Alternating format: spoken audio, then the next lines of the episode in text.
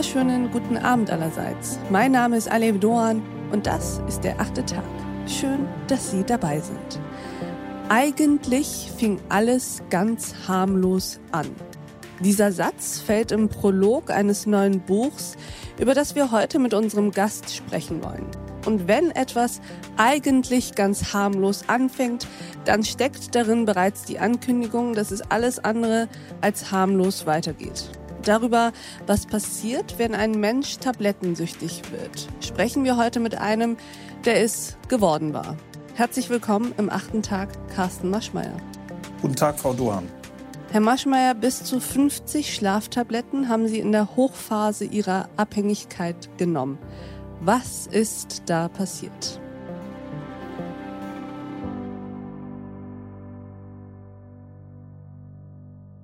Das Ganze ist jetzt über zehn Jahre her und ich möchte mal sagen, so von vor 15 bis vor zehn Jahren hat sich das bei mir aufgeschaukelt. Ich hatte 18-stündige Bürotage, oft auch am Wochenende, enormen Erwartungsdruck, weil unsere Firma an der Börse war und bekam, ohne dass ich es wusste, ein Burnout und die häufigste Symptomatik ist die Schlafstörung. Und ich lag zwar dann nachts, wenn ich um Mitternacht oder 1 Uhr morgens nach Hause kam von der Arbeit, zwar erschöpft auf dem Bett, aber ich konnte nicht einschlafen. Und ich habe dann meinem Hausarzt das irgendwann gesagt, sagt, da gar kein Problem, du, da gibt's Tabletten. Äh, bei mir war das immer das Benzodiazepin Stillnox. Sagt, du nimmst eine Tablette oder eine halbe, reicht, zerkaust du, schluckst sie runter, 20 Minuten schläfst du äh, wie ein junger Engel. Das hat leider funktioniert. Aber fatalerweise braucht man bei diesen Wirkstoffen nach einer gewissen Zeit mehr davon, um die gleiche sedierende Wirkung zu haben. Mm. Das heißt, wenn das jetzt ein halbes Jahr, Jahr mit einer halben Tablette ging, brauchte ich dann eine und dann irgendwann zwei. Und dann wurde ich tablettensüchtig und die, was ich nicht wusste, die häufigste Nebenwirkung dieser Tabletten mit dem Inhaltsstoff Benzodiazepin ist die Depression. Und jetzt hatte ich natürlich äh, die perfekte traurige Kombination. Burnout als Nebenwirkung Depression und war suchtkrank.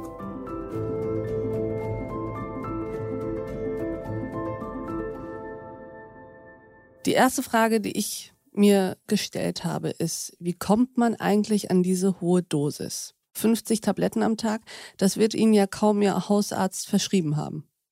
Also das ging auch hier, nehmen wir mal wieder das eigentlich harmlos los. Der hat mir eine Packung verschrieben oder sogar mitgegeben, weiß ich nicht mehr genau.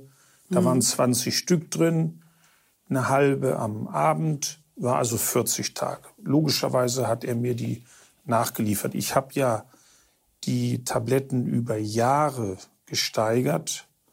Äh, und dann wurde ich ja suchtkrank. Später habe ich die dann auch tagsüber genommen. Ich bin zum Schluss eigentlich vor meinem Entzug nur noch zwischen Küche und Schlafzimmer gependelt. Ich habe keinen mehr gesehen. Äh, ich habe ja erste neurologische Ausfallerscheinungen gehabt. Ich habe gelallt. Ich konnte nicht mehr richtig gehen, musste mich am Handlauf an einer Treppe zum Beispiel festhalten.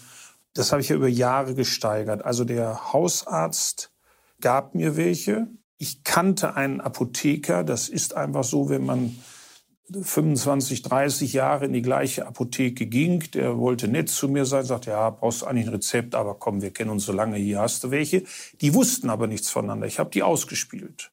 Das heißt, von wie vielen unterschiedlichen Menschen haben Sie dann sozusagen diese Tabletten bezogen, damit Sie auf die 50 kamen am Tag? Zwei Ärzte, eine Apotheke. Dann habe ich, als meine, mein Privatleben in Trümmern lag, meine Frau mit den Kindern ausgezogen war, habe ich noch eine Psychologin mir genommen, um mich coachen zu lassen, wie ich mit der Trennung umgehe, wie ich vor allem auf die Kinder reagiere, die ich nur alle paar Wochen dann sehen konnte, weil sie dann in Frankreich lebten. Und der erzählte ich auch, das ist mir nicht so gut gesagt, so, ja, wenn Sie mal Schlaftabletten äh, brauchen, besorge ich Ihnen welche. Das war die vierte Quelle. Also es war nicht so ein Jahr eine, nächstes Jahr zehn, nächstes Jahr zwanzig, sondern diese von zehn auf 50, das war innerhalb von drei, vier Monaten. Das war dann exponentiell. Und äh, das klingt zwar hammerhart, ist es auch, mir sagte der Professor später und der Oberarzt, wenn die heute einmal eine Dosis nehmen würden, wie ich auf dem Höhepunkt, wären sie auf der Intensivstation im Schwabinger Krankenhaus und wahrscheinlich tot. Aber mein Körper hatte sich ja langsam nach und nach daran gewöhnt. Und die großen Mengen, da hat leider gut gemeint, aus Loyalität zu seinem Arbeitgeber ein Hausangestellter dann irgendwie Kreativität entfaltet und wahrscheinlich entweder über Vertriebskanäle dieser Tabletten oder direkt vom Hersteller oder einem Subunternehmen dann riesige Mengen bekommen. Äh, wir können das jetzt ganz offen sagen, da waren schon mal dann in, in einer Tüte 500 oder 1000 Schlaftabletten. Das heißt, es war ein Angestellter, der bei Ihnen gearbeitet hat, der Ihnen sozusagen über den illegalen Weg diese Tabletten besorgt hat. Ja, und ich habe natürlich die Psychologin, den Arzt, den anderen Arzt und die Apotheker alle ausgespielt. Ich habe ja keinem gesagt, von dem kriege ich auch. Das ist im Nachhinein so, wo ich auch äh, warnen möchte. Man kommt in Deutschland meines Erachtens und in Amerika auch, da habe ich viel erfahren und erlebt, auch durch meine Frau, die ja auch einen Film darüber gedreht hat, über Crisis, hier Opiate, dass man viel zu leicht und zu schnell an verschreibungspflichtige Medikamente kommt. Und die sind zu Recht verschreibungspflichtig. Mein Hausarzt hat mir damals zwar gesagt, darfst aber nicht jeden Tag nehmen, dann gewöhnst du dich dran. Aber das denkt man ja nicht, wenn man eine halbe Tablette nimmt, dass das ein Wesen verändert, dass die Antriebskraft weg ist, dass man da depressiv wird und, und äh, immer schlimmer in einen Teufelskreislauf gerät. Von welchem Zeitraum sprechen wir hier eigentlich? Also wann war es, dass Sie zum ersten Mal diese Tabletten verschrieben bekommen haben? Und wann war der erste Tag Ihres endgültigen Entzugs? 2003 im Herbst, als meine Frau mit den Kindern ausgezogen war. Ich habe vorher nur gearbeitet und Familie. Ich hatte meine Freunde vernachlässigt. Das war ein großer Fehler. Ich schreibe ja auch in dem Buch, dass mein Zeitmanagement nur höher, schneller, weiter, größer kannte. Das war absolut falsch. Damit will ich auch aufräumen, da will ich auch andere warnen, gerade in der Start-up-Welt, wo Gründerinnen und Gründer auch äh, der Verlockung dieses Overwork, Overload ausgesetzt sind. Und ähm, als dann die Familie weg war und ich kam um elf oder morgens um eins nach Hause, war das der, das Haus der Einsamkeit. Und obwohl ich müde war, oh, ich, oh, alles doof, leeres Haus, und dann habe ich die Tabletten, da fing es an. 2003. Und wann hörte es auf? Es hörte auf am 4. Juli 2010. Hm, also sieben Jahre lang. Das war der letzte Tag im Entzug, wo ich, äh, glaube, noch eine halbe Tablette bekommen hatte, die ich aber ins Klo geworfen habe. Und ich habe den 4. Juli, der Professor Holzbo erinnerte mich, heute ist in Amerika Tag der Unabhängigkeit. Und da dachte ich, das mache ich zu meinem Tag der Unabhängigkeit. Dich, weißes Teufelszeug, schmeiße ich jetzt weg. Und das ist äh, jetzt äh, genau elf Jahre, zwei Monate und zwei, drei Tage her.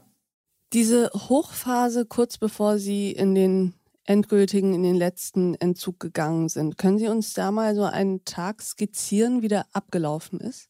Ja, es war schon mehrere Monate, dass ich eigentlich gar nicht mehr arbeitete. Ich hatte ja die Firma schon drei Jahre vorher verkauft. Ich hatte zwar mein Family Office und äh, tolle Mitarbeiterinnen und Mitarbeiter, aber ich fuhr am Anfang dieser Hochphase vielleicht einmal eine halbe Stunde am Tag ins Büro. Ich pendelte eigentlich nur zwischen Küche und Bett. Also am Anfang nahm ich die Tablette abends, dann nahm ich sie später. Irgendwann, wenn ich nachts aufwachte und dachte, oh, die Wirkung ist schon vorbei, habe ich dann nachgeschmissen. Und irgendwann brauchte ich das auch tagsüber. Ich wurde unruhig. Also der Entzug, es kribbelte richtig. Ich fing an zu zittern. Also man kann sich das vorstellen, wie man das hört und sieht und äh, von anderen, auch bei Alkoholismus oder Drogen. Dann habe ich das mittags genommen und dann fing das irgendwann an, dass ich das morgens nach dem Frühstück mich gleich wieder hingelegt habe. Also ich habe eigentlich nur noch zwischen Bett und Küche gependelt und ich wollte mich auch abschießen. Ich hatte eine Lehre, meine Firma war verkauft. Ich habe nur für die Firma und meine Familie gelebt. Familie war in Trümmern, Firma war verkauft. Es war eine absolute Lehre. Ich habe mich abgeschossen, ich wollte mich wegknallen. Wenn Sie das so erklären, Herr Marschmeier, dann klingt das ein bisschen so, als ob die Gründe nicht in Ihnen lagen, sondern die anderen ein bisschen Schuld dran hatten. Die Familie, die gegangen ist und die Firma, die Sie nicht mehr hatten. Nein, äh, das möchte ich äh, ganz klar sagen. Es ist mein ganz großer Fehler, dass ich nicht gesund gelebt habe. Das schreibe ich ja auch in dem Buch, wie man eine mentale Gesundheit bekommt. Ich hatte keine Schlafhygiene. Äh, ich hätte mit besserem Zeitmanagement, mit Delegation viel kürzere Arbeitstage haben können. Ich hätte sogar wahrscheinlich bessere Ergebnisse erzielt, weil ich kreativer gewesen wäre, wenn ich ausgeschlafen, ohne Tabletten, ausgeschlafen gewesen wäre, wenn ich äh, Spaß, äh, Geborgenheit mit Familie und Freunden gehabt hätte. Äh, ich habe mit den Tabletten angefangen. Ich habe Ärzte, Apotheker, äh, Psychologin ausgetrickst und habe immer aber gedacht, ich kann das stoppen. Das ist wahrscheinlich wie jemand, der mhm. anfängt zu säufen, der sagt, naja, morgen höre ich dann auf, äh, Whisky zu trinken oder ich trinke keinen Cognac mehr.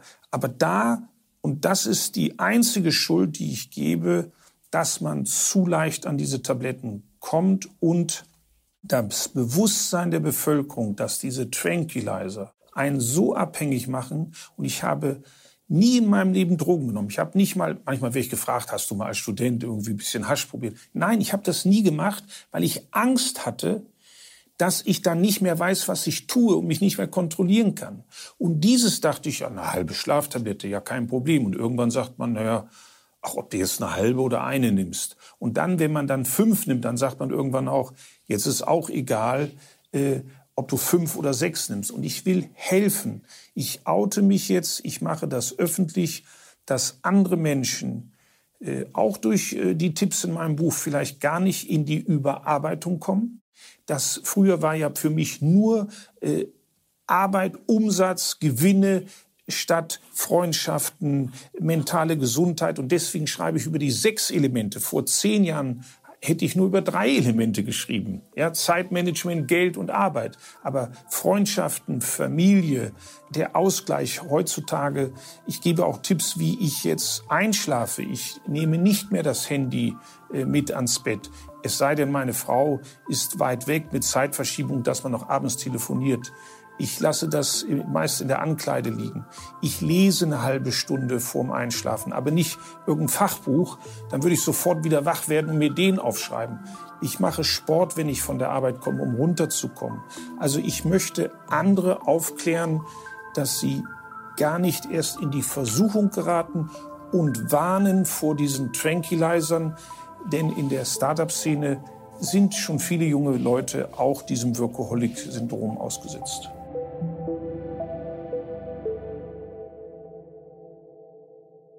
In dieser Hochphase frage ich mich, ob da nicht Menschen Ihnen was angemerkt haben. Also Sie sind ja trotzdem noch zum Arzt gegangen, weil Sie immer noch die Rezepte bekommen haben für die Tabletten. Sie sind ja auch noch zur Apotheke gegangen, hin und wieder auch noch zur Arbeit. Hat man Ihnen das nicht angemerkt, dass Sie da auf Drogen sind? Hat Sie da niemand drauf angesprochen? Naja, auf, auf Tabletten. Aber, aber die, die Tabletten hatten ja drogenartige Wirkung auf mich. Ich habe das relativ heimlich gemacht und ich habe dann, wenn ich dann noch eine Sitzung mit der Psychologin hatte, dann natürlich nicht unmittelbar davor Tabletten genommen. Aber in den letzten zwei, drei Monaten hat mich gar keiner mehr gesehen. Ich hatte erste Ausfallerscheinungen. Ich weiß noch, dass Welche wir mit meiner Art? Frau ja, ich habe gelallt, ich konnte nicht mehr äh, ganz äh, koordiniert laufen. Ich weiß noch, das hat mir meine Frau jetzt auch vor paar Tagen noch mal präsent gemacht. Wir waren einmal essen. Da sagt sie hinterher, was ist mit dir los? Du hast uns völlig blamiert, du hast gelallt, du hast ein, eine Minute später nicht mehr gewusst, was unsere äh, Gäste, die mit essen waren oder du gesagt hast. Ich habe mich dann versteckt. Ich wollte nicht mehr, dass mich Leute sehen, dass sie das mir nicht anmerken. Ich brauchte ja mein äh, Zeug und der Retter war meine Frau. Ich habe irgendwann sagte sie, was ist mit dir los? Sag ich, ja, du durch das die Kinder weg, Firma äh, weg, kann ich schlecht schlafen. Ich nehme da Tabletten, aber ich werde das reduzieren und damit ganz aufhören. Da war sie sehr beruhigt. Sie fand das auch gut, dass ich mhm. das offen eingeräumt habe. Aber ich konnte das nicht. Ich wollte das, aber ich konnte das nicht. Und dann haben wir ja auch äh, zweimal einen, äh, nennen wir es, ambulanten Entzug probiert. Einmal äh, in Zusammenarbeit mit einer Klinik in Hannover, wo ich dann morgens hinging, mich von einem Psychotherapeuten coachen ließ und der dann sagte, so, Sie müssen jetzt die Tabletten reduzieren. Der gab mir natürlich dann auch noch Tabletten, dass ich die reduzieren konnte. Man kann nicht den kalten Entzug machen. War also dann theoretisch die nächste Quelle. Und dann hatten wir einmal in einem Schweizer Hotel uns eingecheckt mit einem Arzt und der Psychologin. Aber ich habe das nicht geschafft. Ich habe ein, zwei Tages ausgehalten, die Reduktion. Ich schwitzte nur noch, ich weinte wie ein wimmerndes äh, kleines Kind. Ich habe mich so noch nie erlebt und das ging nicht. Und dann hat Veronika irgendwann die ganzen Depots entdeckt, das ganze Haus durchsucht. Sie hat nicht nur im Schlafzimmer gefunden, auch im Badezimmer, auch in der Küche, wohl versteckt, ich glaube hinter Müsli-Schachteln. Äh, äh, und da sagte sie so, jetzt ist Schluss. Ob wir noch zusammenfinden oder eine Zukunft haben als Mann und Frau, weiß ich nicht. Ich werde jetzt für dich wie eine Schwester für einen Bruder da sein. Ich werde dir die beste Klinik besorgen. Ich versuche es jedenfalls.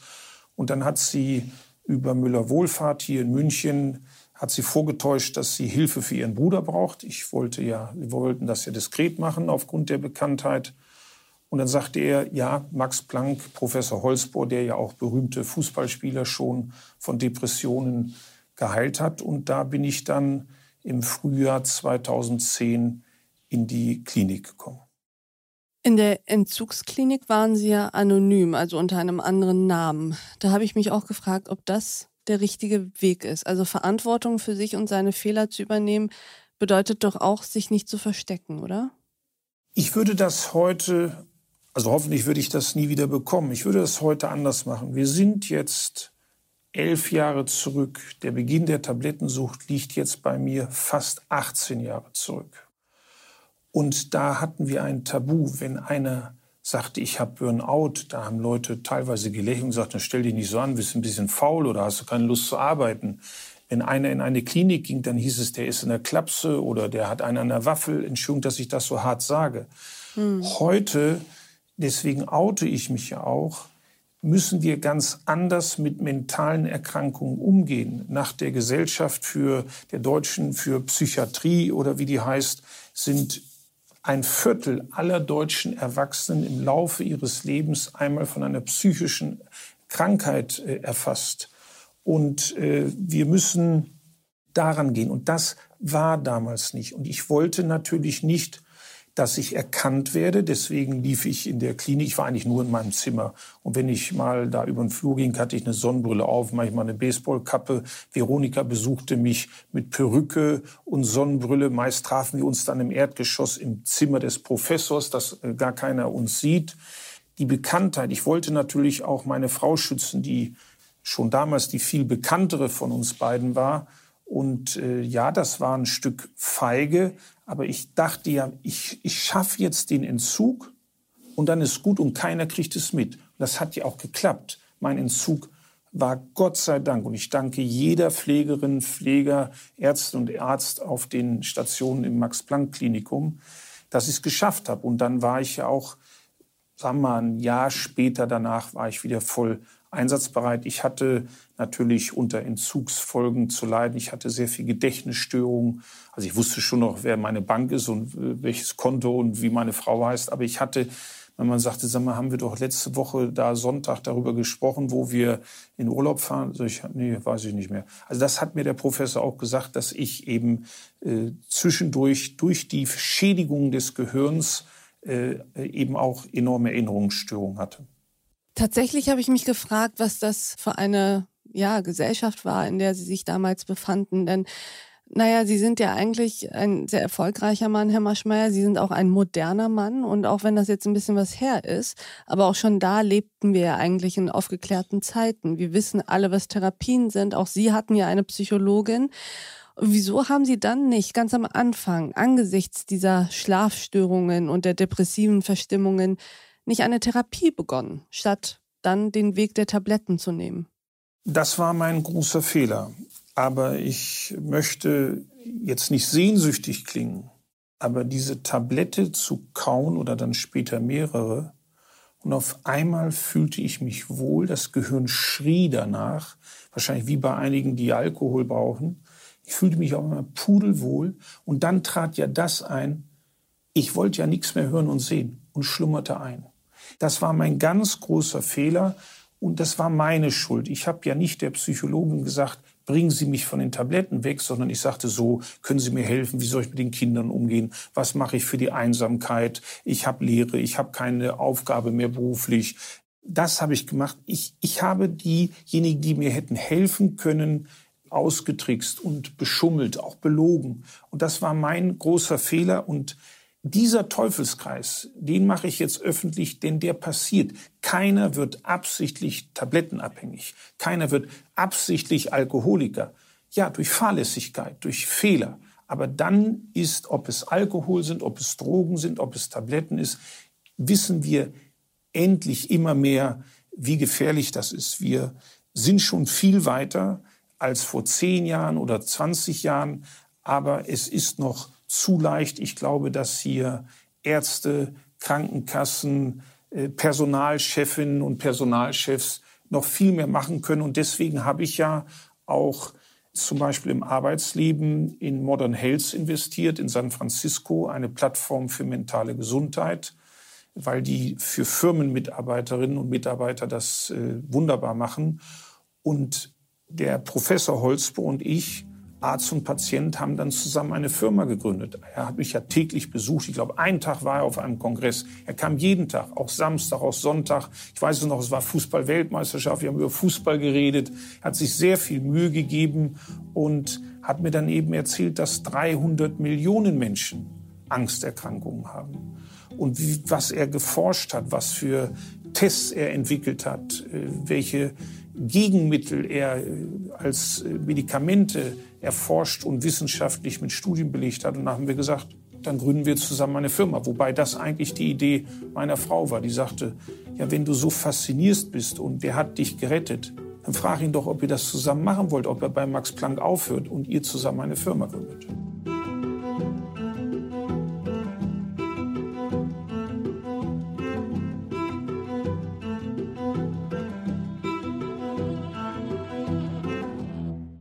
An einer Stelle in Ihrem Buch, Herr Maschmeyer, da schreiben Sie, verlassen von der Familie, aus der von mir gegründeten Firma gefeuert, hatte ich keine Aufgabe und fühlte mich nicht mehr gebraucht. Was hinderte Sie denn eigentlich daran, sich, naja, brauchbar zu machen? Also Probleme mit Ex-Frau und Kindern sind ja das eine, berufliche Konflikte ebenfalls. Aber wenn es ja eines auf dieser Welt zu häufig gibt, dann sind das Aufgaben und Menschen, die Hilfe brauchen. Das ist absolut richtig. Ich war aber nicht mehr in normaler Form. Äh, jetzt muss ich die Zeit wieder sortieren. Das Rausdringen aus der Firma war 2009. Also 2007 im Dezember habe ich verkauft, vor 14 Jahren. Und 2009 sagte mir, geh den Aufsichtsrat, wir brauchen dich nicht mehr. Da war ich aber schon bei fünf bis acht Tabletten. Ich hatte eine totale Antriebslosigkeit. Da war ich Opfer der Tabletten. Ich hab, also ich war schuld, dass es passiert ist. Ich hatte jetzt keinen Antrieb mehr. Wäre ich nicht tablettenabhängig gewesen, hätte ich das, was ich heute mache, einmal Unternehmer, immer Unternehmer, jungen Gründerinnen und Gründern mit meiner Erfahrung bei ihren Startups zu helfen, das erfüllt mich ja, das macht mich ja glücklich, das ist meine Passion. Wir sind an über 100 Startups zwischen Israel und Kalifornien beteiligt. Ich äh, höre regelmäßig von den Startups, wo wir investiert haben, dass wir deren Lieblingsinvestoren sind. Aber das hatte ich damals noch nicht. Ja, ich, ich hatte ein großes Vermögen, ich hatte Kontoauszüge, aber das ist total langweilig. Das hat mich überhaupt nicht erfüllt. Ich war ja ein Macher, ich bin ein Selfmade-Mann. Ich war aber raus aus der Firma. So lange habe ich mich ja zusammengerissen. Da habe ich nie tagsüber Medikamente genommen. Ja, habe morgens starken Tee getrunken und abends mich dann wieder runtergeschossen. Aber ich war jetzt raus und schon tablettensüchtig. Ich war nicht mehr arbeitsfähig. Das heißt, Ihr Selbstwertgefühl hing im Endeffekt vor allem nur mit Ihrem Job zusammen.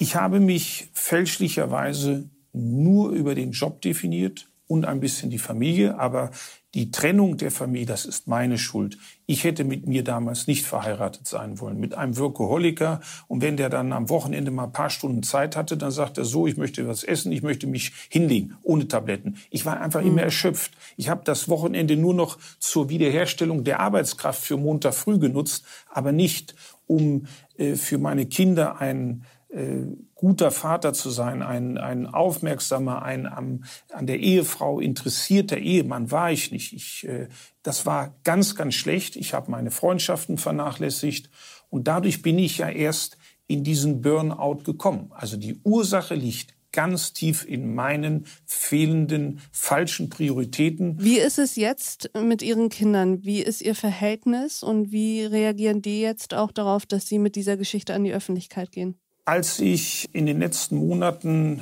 viel nachgedacht habe und mir Notizen gemacht habe, was ich äh, in dem Buch schreibe, kam bei mir Ostern, so in den Ostertagen, die Idee, dass ich vielleicht viel mehr Hilfe geben kann, wenn ich nicht nur von meinen Erfolgen berichte, nach dem Motto, ja, wenn einer oben ist und dickes Konto und mit einer tollen Frau Ferris verheiratet ist, ja, dass der positiv ist, dass der äh, eine gute Ausstrahlung hat, das glauben wir.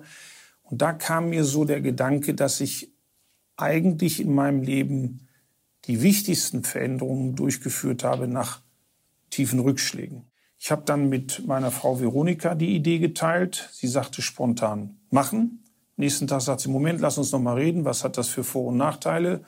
Werden jetzt irgendwie Gründer sagen oder Gründerin sagen mal, äh, ist, ist der tablettensüchtig? Kann der bei mir investieren? Also ich hatte das dann meiner Veronika gesagt. Wir waren uns einig, dass ich an die Öffentlichkeit gehe, dass ich das im Buch teile und dann wird es ja öffentlich.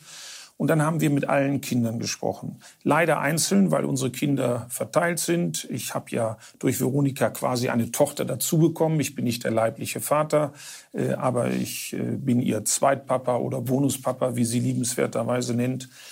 Die Kinder haben gesagt, das ist gut. Sie haben auch gesagt, ja, wirst du schon so manches aushalten müssen, aber ich habe mich dann entschieden, das zu machen. Ich habe nach dem Entzug ein sehr gutes Verhältnis zu meinen beiden Söhnen bekommen. Das hat die Psychologin übrigens auch immer mir gut gesagt, aber ich hatte nicht die Geduld. Sie sagte, geben Sie der Sache Zeit, Ihre Kinder werden erwachsen, die werden irgendwann nicht mehr zu Hause bei der Mutter leben, was ja nicht schlimm war, was ihnen eine große Geborgenheit gegeben hat. So, und dann ist der eine nach London gegangen, der andere ist nach Amerika gegangen. Wir telefonieren seit Jahren, mindestens einmal am Tag. Wir verbringen sehr viele Urlaube gemeinsam. Und wenn heute im Office ein Kind mich anruft, dann sage ich zu meiner äh, Assistentin und Sekretärin, stopp, habe ich schon mal falsch gemacht. Vater sein kann man nicht delegieren. Und ich bin dann für meine Kinder da. Ich komme zu spät in das nächste Meeting oder gehe eher raus oder unterbreche. Das ist herrlich. Ich glaube, dass ich das nachgeholt habe. Und ich habe bei meinen Kindern immer wieder mich entschuldigt, dass ich in einer wichtigen Phase, denn der Ältere war 14 Jahre, als das mit den Tabletten losging, und der Jüngere war 10, dass ich in dieser wichtigen Phase nicht oder kaum für sie da war. Die haben mich dann manchmal in Hannover besucht, die lebten ja in Frankreich. Und dann haben wir gefrühstückt. Ja, Papa, was machen wir da? Sagen, mir ist nicht so gut, weil ich dann Tabletten genommen habe. Also, mir ist nicht gut, ich habe Kopfschmerzen, muss mich hinlegen. Die haben sich natürlich sonst was gefragt. Also die haben eigentlich nur einen Schlafenden und ein immer Krankheit, äh, Erschöpfung, äh, Unwohlsein vor getäuschten Vater erlebt.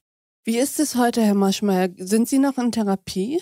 Machen Sie so Prophylaxe sozusagen, um nicht rückfällig zu werden? Ich habe das ungefähr zwei Jahre nach dem Entzug gemacht. Bei dem Entzug ist ganz wichtig, man muss sein Leben ändern. Deswegen hat mein Buch auch diese Unterüberschrift, so ändern Sie Ihr Leben. Also einer der Konstruktionsfehler war bei mir, ich habe mich verliebt. Ich liebe Veronika, aber wir lebten 600 Kilometer getrennt. Da fragte der Professor, nur sagen Sie mal, mit Ihren finanziellen Möglichkeiten müssen Sie eine Fernbeziehung. Sie haben doch keine Firma mehr in Hannover. Warum sind Sie in Hannover? Warum sind Sie nicht in München? Habe dann in München mein Büro eröffnet kurz danach. Ich habe mir vorgenommen, bis auf ganz wenige Ausnahmen, dass mein Arbeitstag höchstens zehn Stunden hat. Ich glaube, dass es wichtig ist, kreativer zu arbeiten, intelligenter zu arbeiten, gute Mitarbeiterinnen und Mitarbeiter an sich zu binden, statt selber rund um die Uhr den Workaholiker zu machen. Ich habe also ganz viel geändert. Ich musste das Haus klinisch freimachen, nie wieder in die Apotheke. Ich habe keinen Kontakt mehr seitdem mit den beiden Ärzten, mit der Psychologin, die mich vorher gecoacht haben, aber auch gut gemeint, aber schlecht gemacht mit Tabletten versorgt haben. Und ich war dann noch zwei Jahre in Therapie. Am Anfang zwei, dreimal die Woche, dann einmal in der Woche, zum Schluss vielleicht alle 14 Tage. Und ich habe das Glück, dass mein Lebensretter, Professor Holzbohr, mit mir zusammen die Firma HMNC, Brain Health, Holzbohr Maschmeyer Neurochemie hat. Und wir sehen uns alle paar Tage. Und wir reden natürlich auch, Carsten, du arbeitest so viel, Carsten, du siehst heute nicht gut aus, äh, sag mal. Und er fragt natürlich auch immer wieder, Carsten, und du hast auch noch nie geschummelt. Ich habe tatsächlich noch nie geschummelt. Ich wurde seitdem mehrfach operiert. Ich hatte äh, Hautkrebs, ich hatte was am Knie, ich hatte einen Leistenbruch. Und ich muss dann den Ärzten sagen, ich hatte eine Tablettensucht. Ich brauche andere Narkotika, denn mein Gehirn würde, wenn ich einmal durch diese Mittel in Narkose versetzt werden würde oder eine Tablette nehmen würde, würde sofort schreien, super, super, das ist das tolle Zeug, gleich wieder mehr davon. Das ist ja das Problem, dass ein Alkoholiker nach dem Entzug wirklich absolut trocken bleiben muss und nicht sagt, äh, immer sonntags trinke ich ein Glas Bier, dann trinkt er auch nächsten Tag zwei Bier und dann geht es wieder los. Zum Abschluss vielleicht, Sie haben eben gesagt, dass Sie keinen Kontakt mehr zu den Ärzten und zu dem Apotheker haben und zu Ihrer Psychologin von damals. Was ist eigentlich mit Ihrem Angestellten passiert, der für Sie die Tabletten besorgt hatte? Gibt es den noch? Ich habe äh, mich ganz fair und offen mit ihm ausgetauscht und gesagt, ich bin Ihnen dankbar, dass sie mir, als ich in der Not war, als ich gewinselt habe um Tabletten, geholfen haben. Aber ich habe von, dem, von der Klinik den Rat bekommen, ich muss zu allen Menschen, die mir diese Medikamente besorgt haben, äh, Abstand halten. Ich habe ihn großzügig abgefunden. Er hat einen tollen neuen Job, kurioserweise in München bekommen hatte super Zeugnis bekommen. Ich habe auch nicht geschimpft. Natürlich hat meine Frau dann denen auch gesagt, sag mal, wieso habt ihr das besorgt? Ihr hättet mir doch was sagen müssen. Ihr, ihr habt meinen Mann mit kaputt gemacht. Nein, ich habe die verführt. Ich habe die äh, darum äh, gebeten und äh, ich habe eben alles geändert. Ich wurde Startup-Investor, ich bin nicht mehr Finanzvertriebler, ich bin nach München gezogen, ich habe meine Frau geheiratet und habe eben eine neue Passion entwickelt für Gründerinnen und Gründer, die Zukunftsideen entwickeln. Und mir geht es wirklich gut. Ich bin mental gesund und schreibe auch intensiv darüber, wie jemand, der mental nicht so gesund ist, wieder mental gesund werden kann. Und mein Appell an die Menschen ist, wenn sie eine Angsterkrankung haben, sofort mit Freunden, mit Familie reden, wenn es ernster ist, mit Ärzten oder Psychologen oder Psychotherapeuten. Das ist eine Krankheit, die viel mehr Menschen betrifft, als wir denken. Und die ist genauso da wie ein Beinbruch oder eine Lungenentzündung. Sie muss behandelt werden. Dem würde ich sagen, ist nichts mehr hinzuzufügen. Vielen Dank, Herr Maschmeyer, für Ihre offenen Worte und Ihr Vertrauen. Danke, dass Sie bei uns im achten Tag waren. Danke Ihnen und sehr gerne, Frau Dorn. Und ich danke auch Ihnen, liebe Hörerinnen und Hörer, fürs Mithören und Mitdenken. Und ich würde mich freuen, wenn wir uns im nächsten achten Tag wieder begegnen. Bis dahin, auf sehr, sehr bald. Ihre Alef Doan. By the river's dark, I wandered on.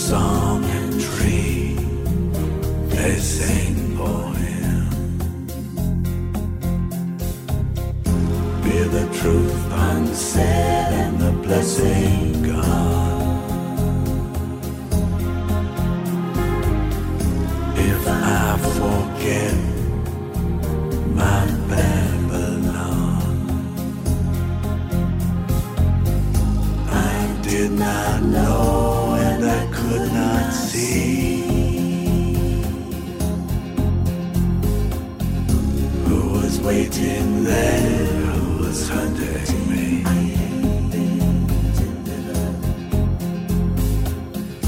By the river's dark, where it all goes on. By the river's dark.